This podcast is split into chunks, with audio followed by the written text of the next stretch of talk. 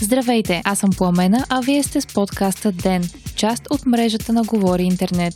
Прокуратурата разпространи записи, уличаващи президента в евентуална престъпна дейност. Хиляди на протест пред Народното събрание. Планът на Тръмп за Близкия изток. Сряда, януари, 29 ден.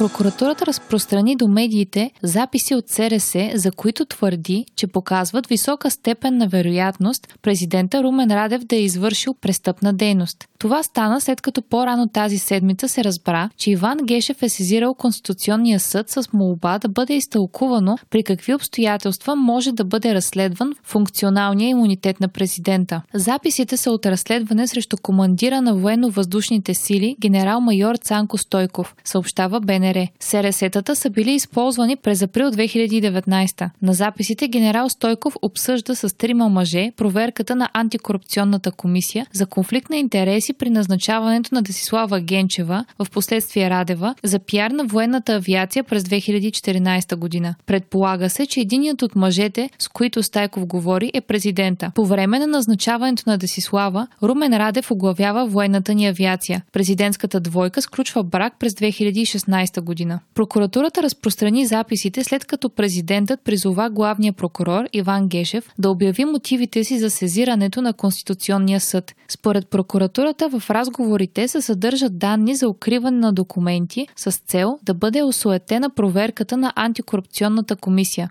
Проверката приключи август миналата година и при нея не бяха открити нарушения. В пресъобщение на сайта си днес прокуратурата заяви, че преустановява всякакви контакти с президентството, освен официалната писмена кореспонденция до произнасянето на Конституционния съд по поисканото от Гешев тълкуване на текстовете, свързани с имунитета на президента. Румен Радев направи изявление по темата днес, в което заяви, че атаките срещу него и семейството му не са спирали, но вече придобиват уродливи измерения и се водят без оглед на средствата. Президентът също така каза, че тези практики са още едно доказателство за необходимостта от промени в Конституцията с насоченост съдебната власт и нейната независимост. Това е първият път в историята на България, в който прокуратурата разпространява запис от телефонен разговор, в който се смята, че участва действащ президент, съобщава Свободна Европа. Случаят е абсолютно безпредседентен за новата история на страната. Президентът има абсолютен имунитет и не може да бъде преследван разследван съдебно по време на мандата си. Румен Радев и Иван Гешев са в задочен спор, откакто президента отказа да назначи Гешев за главен прокурор при първото му одобрение от Висшия съдебен съвет. Според експерти и коментатори, разпространението на записа е показност. Шокиращо също е, че е бил подслушван един от най-висшите военни в страната. Не е ясно защо разследването в този случай се води от специализираната, а не от военната прокуратура, както е по закон.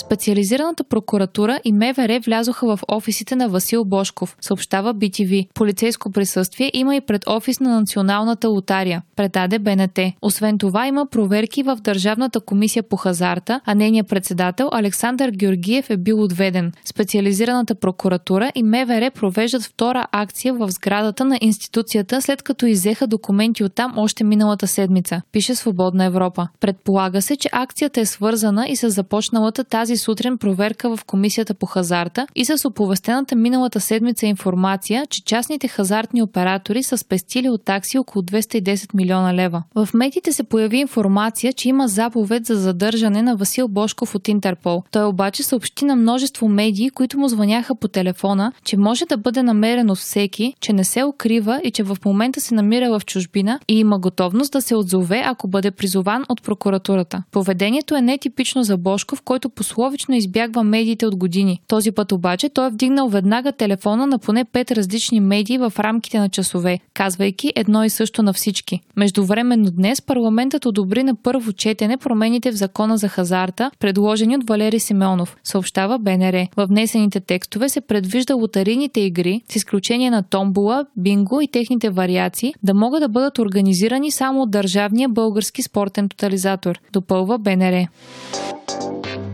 Хиляди хотелиери и ресторантьори излязоха на протест пред Народното събрание, съобщава БНР. Според Офнюс става въпрос за 3500 човека, а полицията е използвала жива верига за да ги спре. Исканията им са за оставка на правителството, по-нисък ДДС в ресторантьорския и хотелиерския бизнес и отмяна на спорната наредба N18. Наредба N18 задължава всички лица, използващи софтуер за управление на продажбите, независимо дали са или не са регистрирани по ZDDS, да приведат използвания от тях софтуер в съответствие с нормативните изисквания и да сменят или модифицират фискалните си устройства до 31 януари тази година. Наредбата предвижда и запечатване на търговски обекти без изрично доказана вина от страна на търговеца, който ги стопанисва. Протестът се състоя въпреки, че вчера министъра на финансите Владислав Горанов обяви, че влизането в сила на наредбата се отлага с още 6 месеца отхвърлиха вота на недоверие срещу правителството на Бойко Борисов, съобщава БНР. Вотът е мотивиран главно от несправянето на кабинета с водната криза и проблемите с околната среда. Той беше внесен от БСП и е четвъртия срещу това правителство. Вотът беше подкрепен от БСП и ДПС. Народните представители от ГЕРБ, Обединените патриоти и независими депутати гласуваха против, а депутатите от Воля се въздържаха.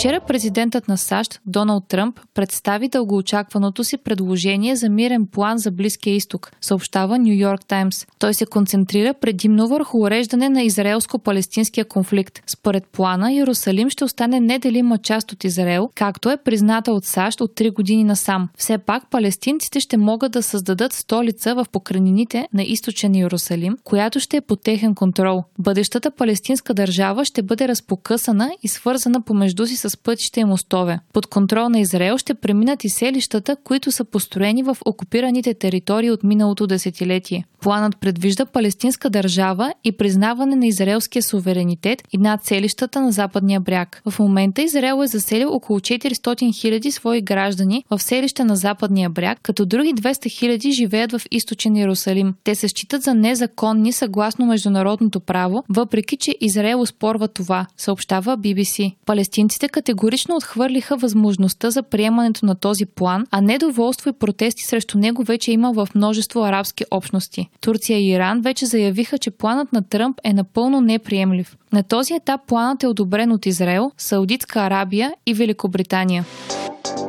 Вие слушахте подкаста Ден. Ден е част от мрежата на Говори Интернет. Водеща Пламена Крумова. Главен редактор Димитър Панайотов. Аудиомонтаж Антон Велев. Ако искате да не изпускате епизод на Ден, не забравяйте да се абонирате в Spotify, Google Podcast или да ни оцените в Apple iTunes.